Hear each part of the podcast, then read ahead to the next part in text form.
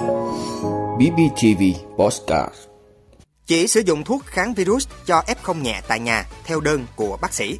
Đề xuất đầu tư công cao tốc Biên Hòa, Vũng Tàu. Bệnh viện Bà Rịa bắt đầu mổ tiêm miễn phí cho trẻ em. Hơn 46% doanh nghiệp nhỏ và siêu nhỏ Trung Quốc hòa hoặc lỗ vốn.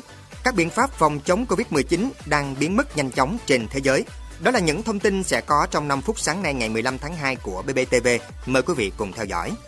Thưa quý vị, Bộ Y tế cho biết đã phân bổ hơn 450.000 liều thuốc Monubidavir cho 53 địa phương. Đây là thuốc sử dụng trong chương trình thí điểm điều trị có kiểm soát cho các trường hợp mắc Covid-19 F0 thể nhẹ. Liên quan sử dụng thuốc Monubidavir, Bộ đã cảnh báo thận trọng khi dùng thuốc. Theo đó, để đảm bảo an toàn hiệu quả, chỉ sử dụng thuốc Monubidavir khi có đơn của bác sĩ theo đúng chỉ định, các giới hạn sử dụng và các cảnh báo thận trọng của thuốc không tự ý mua sử dụng thuốc Monupiravir trôi nổi không rõ nguồn gốc xuất xứ trên thị trường. Trong quá trình sử dụng thuốc Monupiravir, nếu gặp bất kỳ phản ứng có hại nào của thuốc, cần thông báo ngay cho các bác sĩ hoặc dược sĩ để được tư vấn xử trí kịp thời. Thưa quý vị, Bộ Giao thông Vận tải vừa trình chính phủ báo cáo tiền khả thi cao tốc Biên Hòa Vũng Tàu giai đoạn 1. Đây là một trong ba dự án cao tốc đã được chính phủ đưa vào danh mục thuộc chương trình phục hồi và phát triển kinh tế xã hội để đáp ứng nhu cầu vận tải cấp bách của vùng kinh tế trọng điểm phía Nam. Dự án có điểm đầu tại km 0 000 kết nối với tuyến tránh quốc lộ 1 đoạn qua thành phố Biên Hòa, tỉnh Đồng Nai, điểm cuối tại km 53 700 giao với quốc lộ 56 thuộc thành phố Bà Rịa, tỉnh Bà Rịa Vũng Tàu. Tổng chiều dài tuyến đường hơn 53 km, trong đó đoạn qua thành phố Biên Hòa và huyện Long Thành, tỉnh Đồng Nai dài 34,2 km, đoạn qua thị xã Phú Mỹ, tỉnh Bà Rịa Vũng Tàu dài 19,5 km. Căn cứ nhu cầu vận tải và khả năng cân đối nguồn lực, Bộ Giao thông Vận tải kiến nghị phân kỳ đầu tư giai đoạn 1 với quy mô từ 4 đến 6 làn xe, vận tốc thiết kế 100 km/h. Thưa quý vị, Giám đốc Bệnh viện Bà Rịa, tỉnh Bà Rịa Vũng Tàu, bác sĩ Nguyễn Văn Hương cho biết, từ năm 2022, trẻ em bị bệnh tim bẩm sinh có chỉ định phẫu thuật sẽ được bệnh viện mổ miễn phí. Bệnh viện Bà Rịa đã đề nghị các bệnh viện, trung tâm y tế trên địa bàn tỉnh Bà Rịa Vũng Tàu chuyển bệnh nhân đã có chẩn đoán hoặc nghi ngờ mắc bệnh tim cần phải phẫu thuật đến khám tại bệnh viện này để được khám sàng lọc. Thời gian khám sàng lọc sẽ được thực hiện tại phòng khám phẫu thuật tim mạch lồng ngực, khoa khám bệnh của bệnh viện Bà Rịa vào các ngày thứ ba và thứ năm hàng tuần. Bác sĩ Hương cho biết sau khi khám, những bệnh nhân có chỉ định phẫu thuật sẽ được các bác sĩ của bệnh viện Chợ Rẫy và bệnh viện Bà Rịa phẫu thuật tại bệnh viện Bà Rịa. Người bệnh sẽ được miễn phí toàn bộ chi phí phẫu thuật.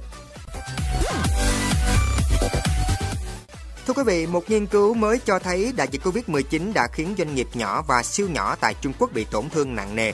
Gần một nửa số doanh nghiệp này hòa hoặc lỗ vốn. Trong khi đây là lực lượng quan trọng để giải quyết việc làm cho người lao động, nhất là các lao động tay nghề thấp. Theo khảo sát từ hơn 15.500 doanh nghiệp nhỏ và siêu nhỏ của Viện Khảo sát Khoa học Xã hội, Đại học Bắc Kinh cho thấy doanh thu trung bình mỗi doanh nghiệp quý 4 năm qua là 129.000 nhân dân tệ, tức chỉ 155 triệu đồng một tháng. 46,3% từ lỗ đến hòa vốn. Doanh nghiệp nhỏ và siêu nhỏ là những doanh nghiệp có dưới 300 lao động và mức thu nhập chịu thuế hàng năm là 3 triệu nhân dân tệ, gần 11 tỷ đồng. Gánh nặng giá nguyên nhiên liệu đầu vào tăng, sức tiêu thụ hàng hóa giảm, dịch bệnh khó đoán, nên phần nhiều doanh nghiệp nhỏ và siêu nhỏ giảm sản xuất hay phá sản. Mặc dù Trung Quốc đã có những hỗ trợ mạnh mẽ về lãi suất vốn vay cực thấp, giảm thuế, nhưng số lượng không thấm vào đâu so với con số có 44 triệu doanh nghiệp nhỏ và siêu nhỏ. Doanh nghiệp nhỏ và siêu nhỏ đang tiết kiệm nhất để tồn tại trước những khó khăn chồng chất từ dịch bệnh, từ sản xuất kinh doanh, co cụm, chờ thời đang là tình hình chung của phần nhiều doanh nghiệp loại hình này.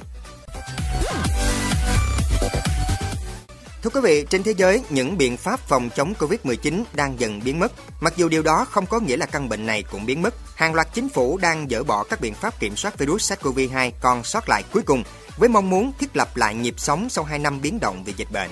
Ngay cả nước Đức, vốn chậm rãi, cũng đang có kế hoạch dỡ bỏ hạn chế trong tuần này, bất chấp tình hình số ca mắc mới hàng ngày cao kỷ lục.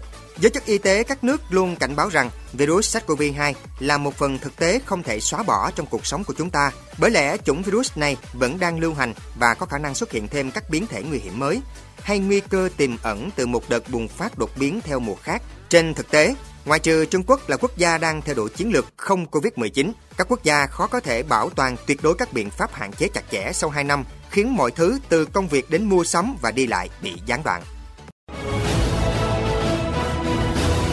Cảm ơn quý vị đã luôn ủng hộ các chương trình của Đài Phát thanh truyền hình và báo Bình Phước. Nếu có nhu cầu đăng thông tin quảng cáo ra vặt, quý khách hàng vui lòng liên hệ phòng dịch vụ quảng cáo phát hành số điện thoại 02713 887065 BBTV, vì bạn mỗi ngày.